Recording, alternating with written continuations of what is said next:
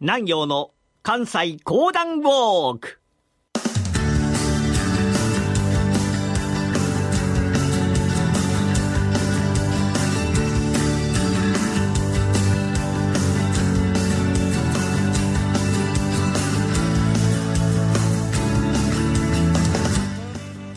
南陽の関西講談ウォーク。この番組はなにわの講談師極道南陽さんにこれまで歩いてきた歴史上の人物や出来事にゆかりの深い関西のさまざまな土地をご紹介いただきます今回は陰陽師安倍の生命についてのお話その3回目それではこの後南陽さんにご登場いただきましょう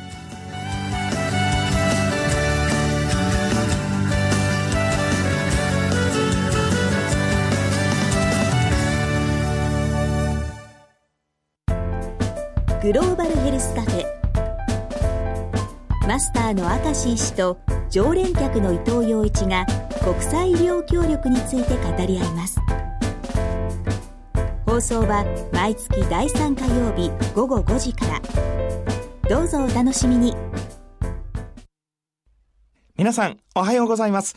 講談師の極道南陽です。安倍の生命伝のお話をしてございますが、まあ、この安倍の生命という方は本当にいろんな逸話が残っている方でございます。陰陽師、その当時は多くおりました。20人、また陰陽楼というところには70人からいたというんですから、すごい数の人数がおったわけでございますけれども、その中でも安倍の生命だけがいろんな逸話が残っている。それを考えますと、いかにすごい陰陽師だったのかということがよくわかります。本日お話をいたします安倍の生命殿でございますが、まあ、ゆかりの地と申しますと、京都は生命神社というところがある。後に、そこに、いわゆる屋敷を構えるわけでございますが、いわゆる屋敷を構えるきっかけとなりました、帝に認められる戦いのお話を本日お話しさせていただきたいと思います。小花丸、京都へと出て参りましたが、そのままやって参りましたのが、吉古京のところでございます。吉古京のもとへと止めていただきまして、毎日のように京の町へと出てくる。そして、五兵のようなものを言わえまして、たちまち去るべき災難を知らざることの哀れさよ。奈良の都の御時に、かのから国に使いして、故郷をしたいかの国の土となれど霊魂は、天津み空にとどまりて、我を助けて日の元の祈り主こそ我なれや。祈り主こそ我なれや。こういう歌を歌いながら歩き続けたのでございました。さあ、珍しいもんでございますから、大勢の人々がその後をゾロゾロゾロゾロとついて歩く。しまいには皆が声を一緒に揃えまして、たちまち去るべき災難を、まあ、こうやる始末でございますから、御所内にありましても、これが噂となってくる。その方は、このようなことを聞かれましたか？たちまち去るべき災難をと言いながら、一人の同志が歩いているそうでございます。これは不思議なことでございますな。宮中で大きな話題となりました。これが関白殿下についに伝わることと相なった。うん。それはどうも捨て置きんがたい。先だって、大納言藤原元方、播磨の国、印南郡の住人天文学者芦屋道満なる者を自分の弟分として御所へ差し出し、ただいまは天文博士、陰陽の神となっておる。この者今懸命の祈祷、それをないがしろにするとは許しがたい。一度自らが問いただしてみよう。さあ、関白忠平公、このわらわをたまたま道で見かけましたから、月車を止め、家来に申し付けた。するにその同時が近くへとやって参ります。手前は、摂津の国、安倍野に住まいしていたします、安倍の中丸の松代、安倍の安名のせがれ、小花丸と申します。うん。何歳じゃ当年、当でございます。その方、今一度、たちまち去るべき災難をの歌を歌ってみ。は？さあ、そのまま歌います。うーん。その方、祈祷の筋があると言うておるが、誰になろうた？はい、おじい様が、元陰陽の神、天文白寺、鴨の安則でございます。おお、都を追われた鴨の安則の孫か。道理で。しかしながらここへ参りましたのは、篠田明神様のお告げでございます。受けたまわれば、闘魂の帝、お病のため、伏せたきりとのこと、篠田明神様は私に行けと告げられました。なに足屋道満の祈祷は道が間違えていると、そう申したというのか。その方が祈祷をなせば、七日で平癒すると申すか。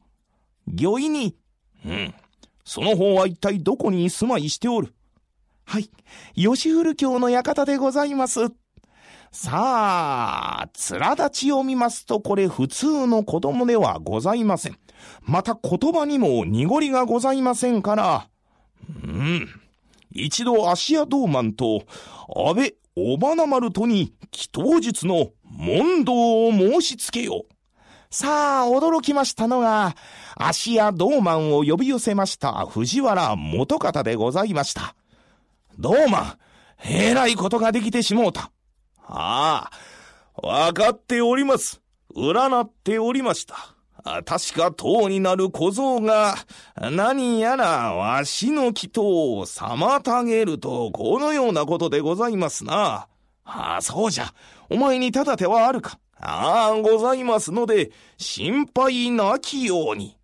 さあ、足宮道満と小花丸が、いよいよ対決することに相なったのでございます。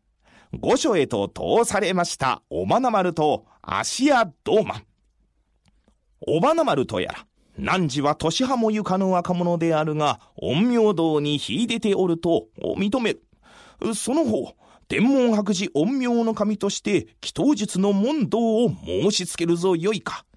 どうま、今日の問答は決して私事にあらずじゃ。朝廷の御ためなれば、激論ましきことは相ならずと。双方とも祈祷の心得方を論ぜよ。万一小花丸が道満に勝ちを取るならば、小花丸に帝の五能平癒を申し付ける。はあはあ、と小花丸は頭を下げる。足屋道満は、烏帽子をいただき礼服を着用なし、悠々とまかり出ましたが、さすがに一見識ございます。道満、庭にうずくまっている小花丸をじろっと見ると、木座橋を降りて参りました。庭にある小石を4つ5つ取り上げますと、ひょいっと空中へと投げる。陰を切りますと、石はたちまち、ツバメとなった。おーっととどめく百貫百死の面々。この時おまなまる、ツバメに向かって、パチンパチンと指を鳴らす。するとツバメは石に帰ってパラパラっと庭へと落ちてまいった。おーっとまたとよめきの声。ニコッと笑ったおばな丸。例の歌を歌っている時に使っておりました竹竿を持ちまして、庭の片隅へ行くと、シラスの小さなくぼみにそれを差し込んだ。すると竹の先から、コンコンと水が湧き出した。あっという間に庭一面が水浸しと相なり、水は御殿の上へ上へと溢れんがばかりの勢い。これ、水に濡れるではないか。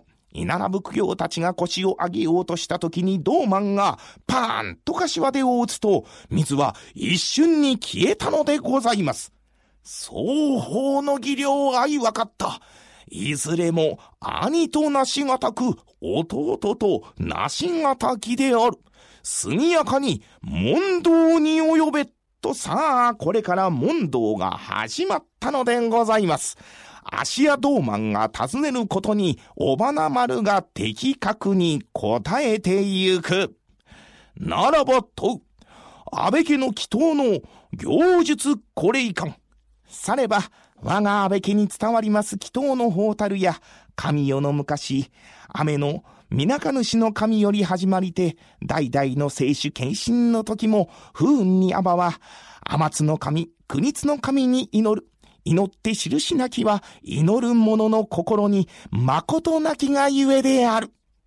ドーマンの心には誠がないと言い切ったが、ドーマンはカッとなってここで負けると思うとぐっと息を飲み、我は昼夜玉座にはべりて祈るといえども、さらにその知る気しなき、汝は全体何神を祀るのか。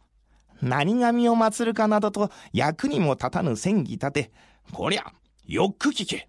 我が祈祷に尊崇して立て祀る神は、雨の皆か主の神、大名鞭の御事、少な彦の御事、今、一の神を祀るなり。今一の神とは一体何神じゃ？さあ、これを聞きましたときに関白忠平公、恩子へ爽やかに、そうとも控え控え、宣国よりおばな丸の言葉にいちいち利があり、三日の間吉古の館にて、お札盛りに祈祷をいたし、毎朝御所へ、お札を納めよ。はあは。どうまん？おばな丸が記念中三日の間は御所へ三代の儀、かなわぬぞよいか。はあ。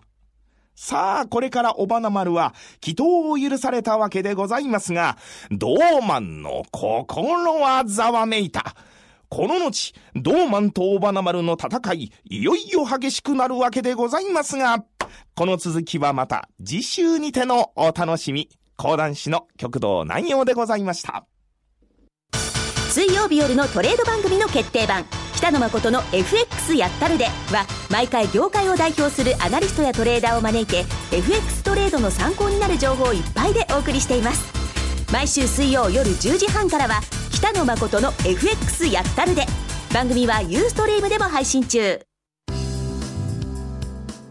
6人の天皇に側近として仕えた安倍の生命。